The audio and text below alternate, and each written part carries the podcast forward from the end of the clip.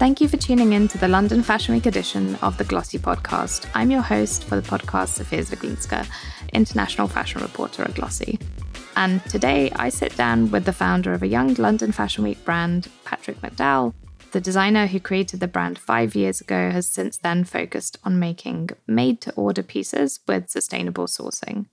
According to the British Fashion Council, the UK women's wear and menswear sales reached 47.5 billion last year, Burberry, Simone Rocha, and Preen, which is coming back after a hiatus to the runway, are all going to be on the schedule.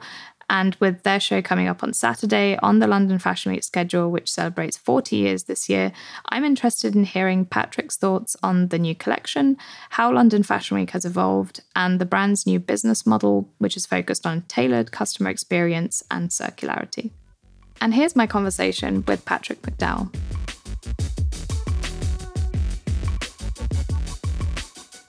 Well, thank you, Patrick, for coming on. It's a pleasure to have you here. Um, how are you? I'm good, thanks. We're days away from the show now, so it's it's all go, but very exciting. Brilliant. And I know that obviously with the show coming up, you know, what can viewers globally expect from the show? I know that you've had some really interesting um, tailoring elements that you've included in past collections. Um, what is it going to be this time around? Yeah, so this collection is very exciting. We've partnered with the Guildhall School of Music and Drama in London and created a collection based around an orchestra. And so, very conceptual in that sense. We've reimagined many things from past costumes to um, instruments, even. Um, but we've we've always tried to sh- stay true to our kind of strong silhouettes and um, an interesting use of print and and as you said, tailoring always takes a a very uh, prominent place, especially in our winter collections. So yeah, it's a very exciting, multifaceted production. Definitely, and production in a big way since you're collaborating with the music kind of element. I know that you're also um, having students kind of do some of the set production um, for the show itself. Why did you decide to do that? I know that you know so many designers are wanting to give back. Um, you know, I'm guessing it's nice to actually be able to do that on on the runway as well. Yeah, I mean, for me, when I started the brand, creative education was one of our founding pillars to kind of support it and and nurture it um, and I think collaboration can be incredible when it's done properly and when you really work with with the person you're collaborating with in a very deep way. It enables you to really get the the most out of each each person, and um, mm. and so it made sense for me to then collaborate with the school fully and to incorporate all of the different types of students they have within the show. And so we've really done that from the performers, you know, the, the, the opera singers, the instrumentalists, the the drama students, all the way through to light, sound, set, broadcast, um, and even you know woodwork and metalwork that are, are, going into some of these clothes as well. So I I just think it's so important that as a designer, if you're collaborating with someone, that you really look at who it is you're working with and think how can we how can we showcase this in the best way? That's something fashion does really well because it often wraps things up in a really beautiful way and puts a nice bow on it but sometimes we forget to involve everyone in that process. So that's what we've hoped to do over the past six months Definitely. And, you know, I've, I've talked to a lot of designers so far at New York Fashion Week, and there's been, you know, a lot of talks around kind of the costs of doing a fashion show. Is it worth doing a fashion show? What's what's your take on that? Because obviously it's so different in London. Yeah, I mean, there's no bones about the fact that a show is incredibly expensive. Um, it's a lot of mental capacity and um, financial input as well. But um, I do think they are such an incredible way to showcase the work of a fashion brand and, and in our case showcase these incredible collaborations with institutions. You know our, our previous collection was with Rambert the dance company and and it really started this blueprint for us of of working with people and and creating something much bigger together and then I, I, know that obviously in terms of the the collection itself, you know, there's some so many kind of interesting components to it. And, you know, this year is the 40th anniversary of London Fashion Week. Is there anything that you're doing that is kind of specific to this anniversary? No, we're not we're not doing anything super specific to the to the anniversary, but um as a student at Central St Martin's, I received a scholarship from the British Fashion Council, and I continued to showcase my work, whether it's through a showroom or through um, shows or on schedule as a designer um, with the BFC. So, um, as someone who benefited from the many initiatives that they have, it, it's it's incredible to see them celebrate that um, that milestone and, and to be a part of it as as a designer at London Fashion Week this year. Definitely. And I know that I'm not sure if this has in any way touched your world, but there's been a lot of talk around quiet luxury as a trend. And I know that, you know, your your brand is made to order essentially. So for me, I feel like that's the kind of ultimate quiet luxury that there is. Um, and London has got such a kind of strong tailoring history with, with Savile Row.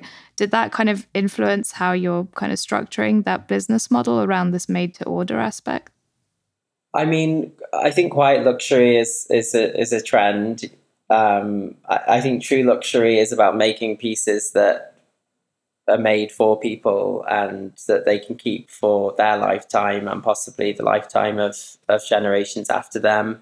And that's really mm-hmm. what we're trying to do here at Patrick McDowell. So I th- I think it's um, you know for me, I've always been interested in creating pieces that are special and that tell stories uh, and that work for our clients. And so um, that's what we're doing. And our, our shows are a, are a, very creative expression of a very narrative led way of thinking, and and they really showcase that creativity in an amazing way. But at the core of that is great clothes. When you take the pieces apart, they're kind of really lovely pieces that you can put on as your wardrobe or you know mix in um, with each other and, and create full full Patrick McDowell looks even. But really, it's always been so important for me to create pieces in this way, which is made to order and limited edition. So we know that we're we're kind of making things that work for people that fit them properly, that they can keep forever, and that they can bring back to us to rework them when they're no longer working for their bodies or their daughter's stolen them and they need them to be refitted for her. oh, I love that. I think that passing down fashion history is one of the like best ways to show that love um, for fashion. I've got a lot of items that have been passed down from I think from my grandmother even. Um, so really interested in that side of things. And I know that you've got a kind of uh, a newer take on on your business model this season. You know, you've got limited quantities that will be shown um, on the catwalk and kind of people will know exactly how many pieces are going to be made. Tell me a little bit more about that and kind of how that um, interweaves with circularity and kind of your journey there. Yeah, I mean, from the beginning, you know, we've always created things in a way that is very limited because the fabric might be, you know, the most amazing vintage silk, or it might mm. have been remade from from previous garment, um, and so we've kind of formalize that a bit more now. So everything is available in a limited quantity between one and 30. And, you know, it, it just means that these pieces, pieces are very special. And it means that um, when you reserve your edition, you get mm-hmm.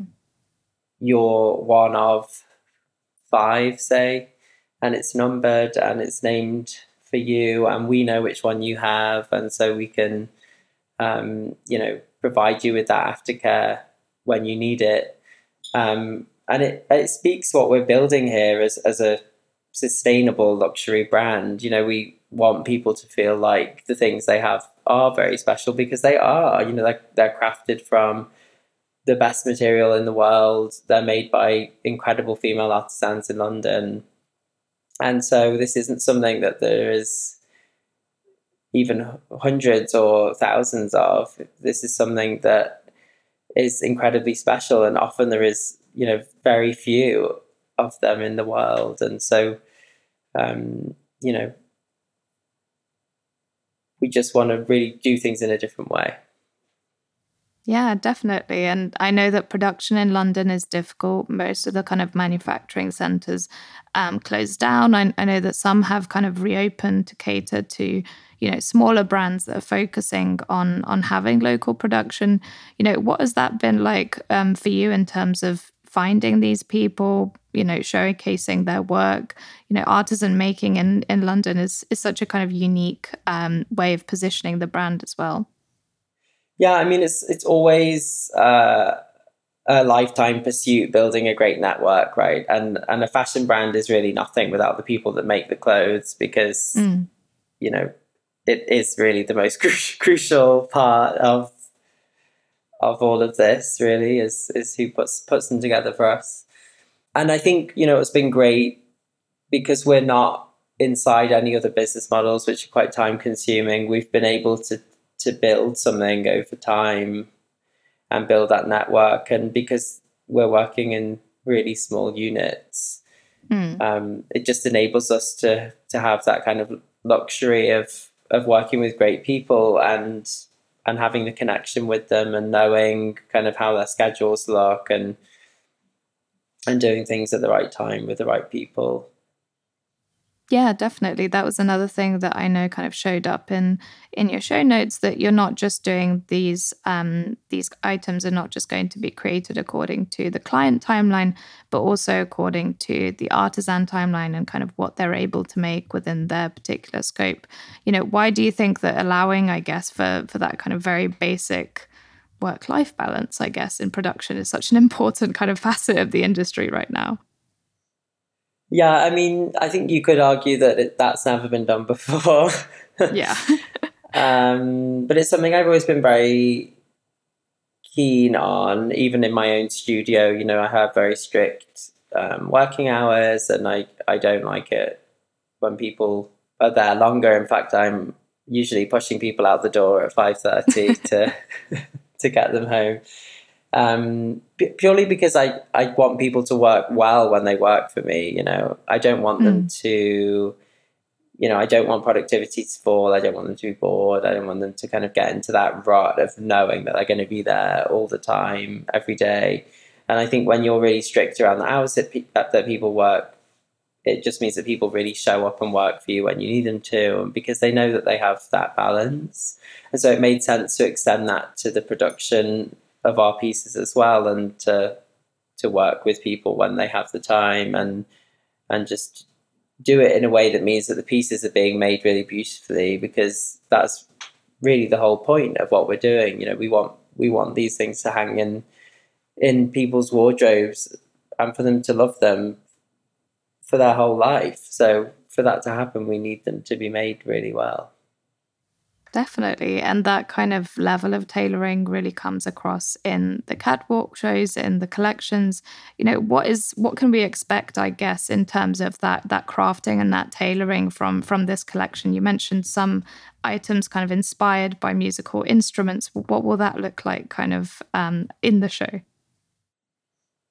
Yeah, I mean we've we've really worked in many ways this time to try and incorporate the whole idea of an orchestra as a fashion collection. And so we have some amazing kind of like more traditional tailoring in jackets and waistcoats and skirts that has padding in interesting ways, which is something I've always done. Kind of the idea of padded tailoring, mm-hmm. um, which is something that's usually done on a very small, intimate level. Inside jackets, we kind of increase it and do them in bigger, bigger ways. Um, and you know, we've we've done that. We've created prints out of instruments. We've also gone all the way through to to creating um, pieces made from old un, unusable instruments as well. Super conceptual oh, wow. and creative, but um, quite amazing pieces to have.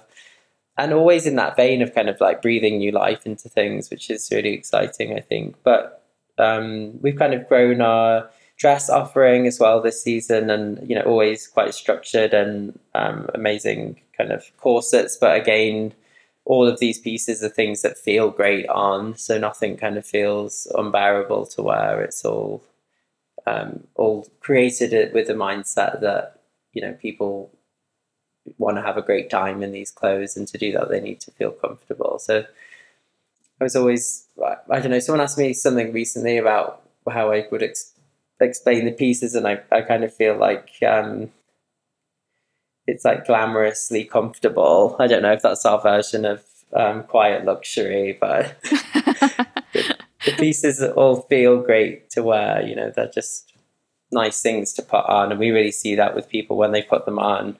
That's when they kind of think, "Ah, this is this is it."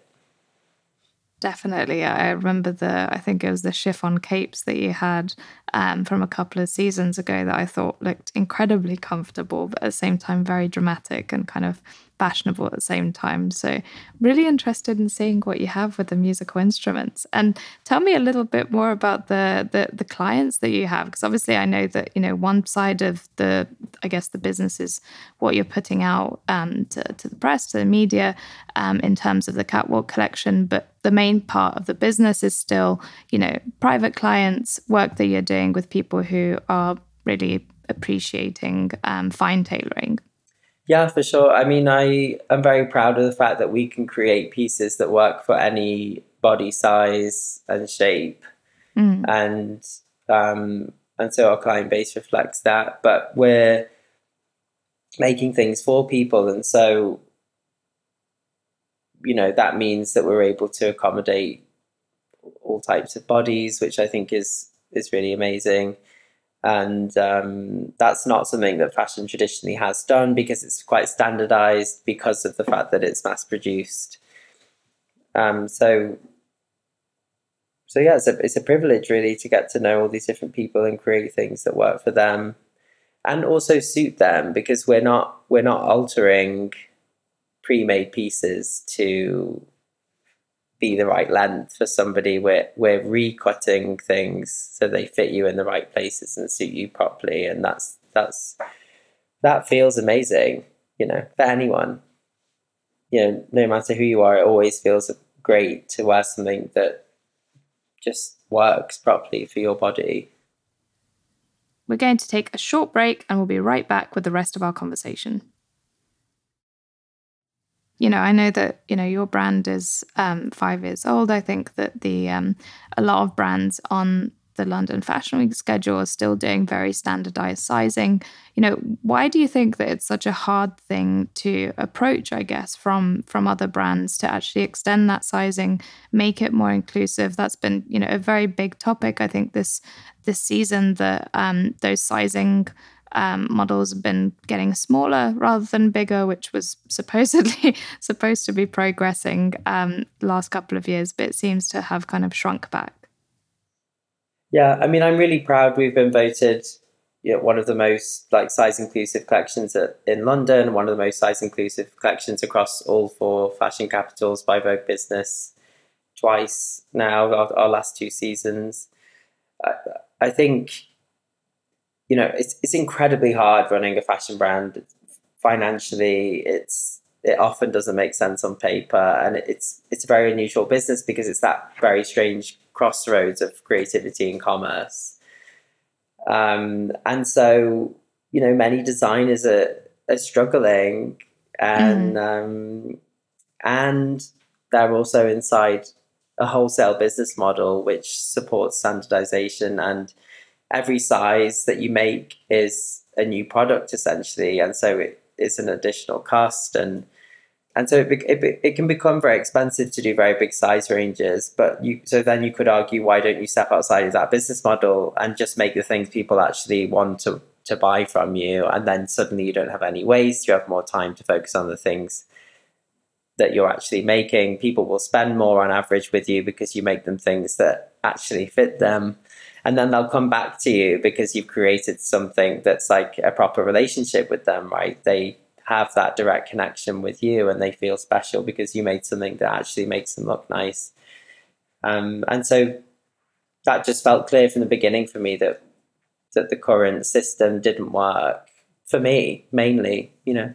And so i decided right then that we weren't going to do it, and we and we haven't. And there's been many points where I've thought maybe we should, but I've always stuck to that, stuck to my guns on that one, and I think it's paying off because it makes me happy at, the end of the day. You know that that's my favorite part that connection with people that wear the clothes is why I do this because because I grew up and watched women put clothes on and, and change how they were because they felt amazing in what they wore and I always thought it would be incredible to be part of that feeling for someone. So, you know, that's that's what we do. The, the way we work enables me to do that in the most pure form and that's quite amazing, I think.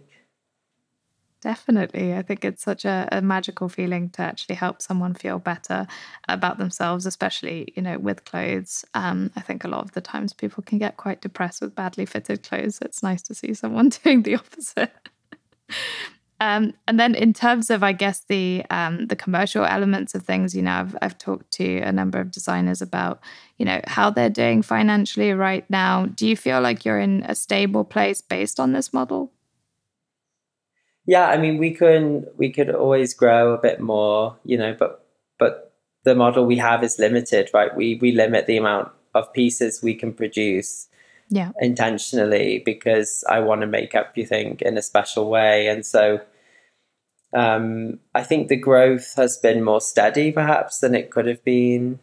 Um, but definitely more sustainable. And I think what we've built is really strong foundations for a business that can continue for the coming decades and has already weathered many hurdles financially and globally um, in its first five years. And, you know, m- many of those hurdles were weathered more easily because we weren't inside more difficult business models that were tricky for other people. So, you know, I am I'm proud that we've taken things in a bit more of a steady way and built something different that will last in the future rather than kind of going going into something that everyone else was doing but that doesn't really work.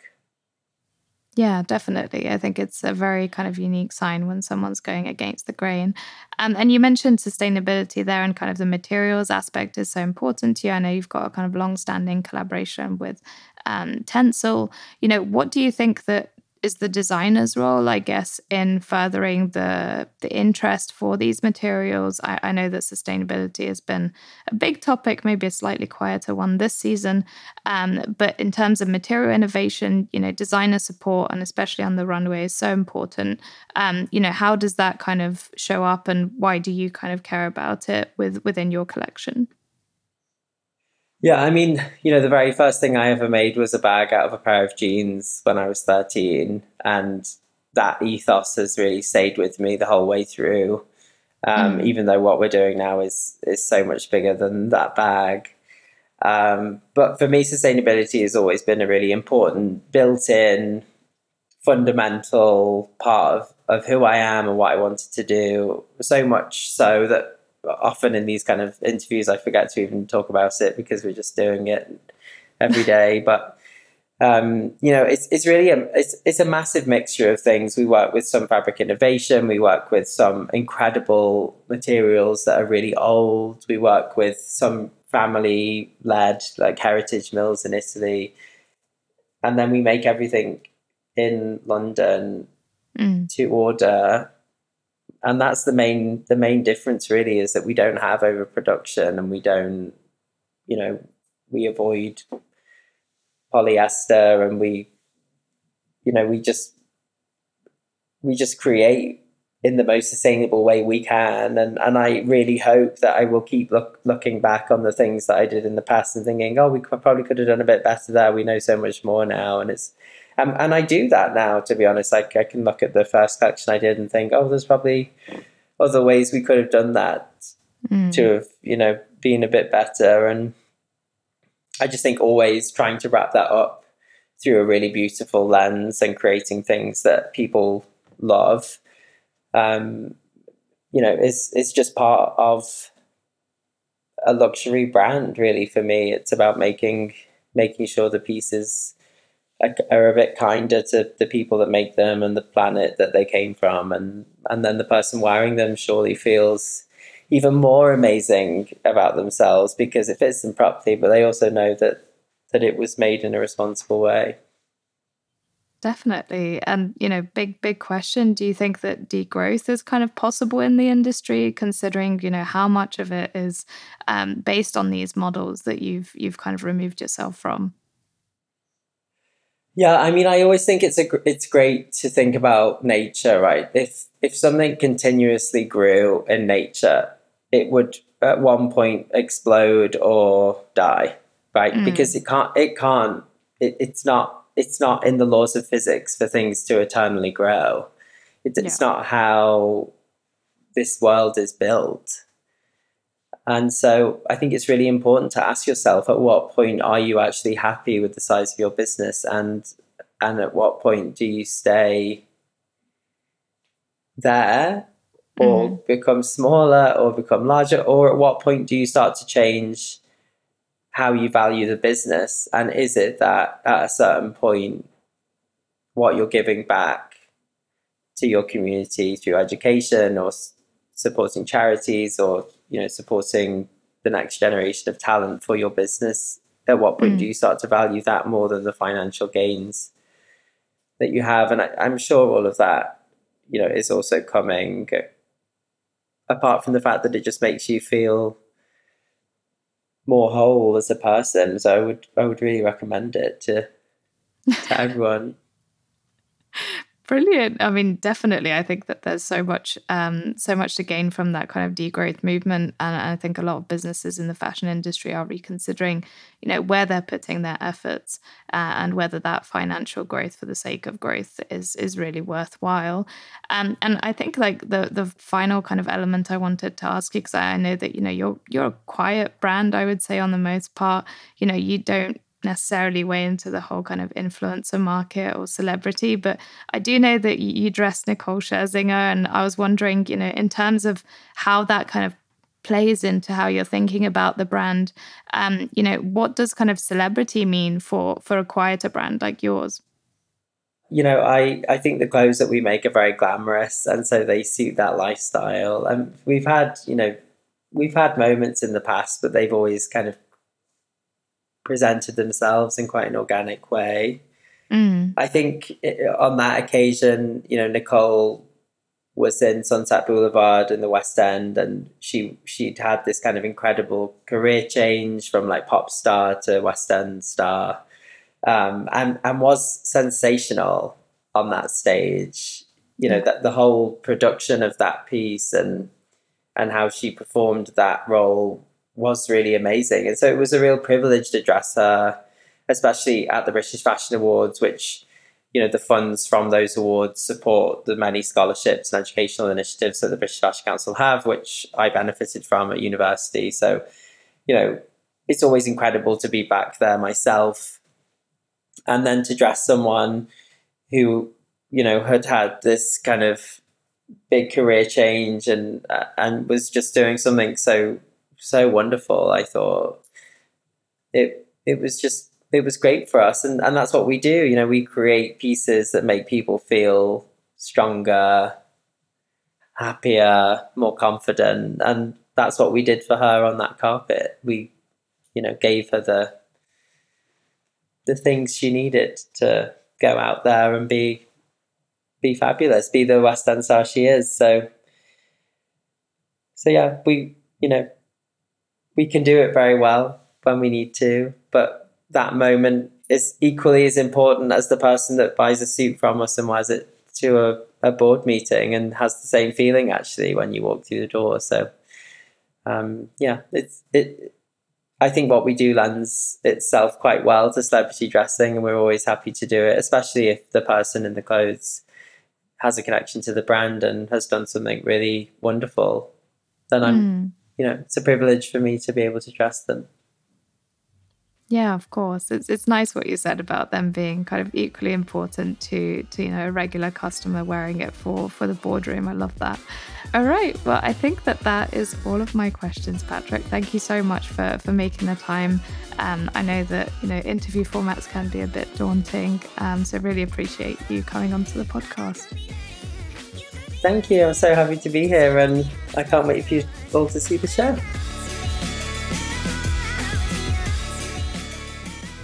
Thank you for listening to this special London Fashion Week episode of the Glossy podcast. If you enjoyed it, please share and give us a rating and a review on Apple Podcasts, Spotify, or wherever you get your podcasts. And of course, visit glossy.co for more news and analysis on the fashion, beauty, and wellness industries.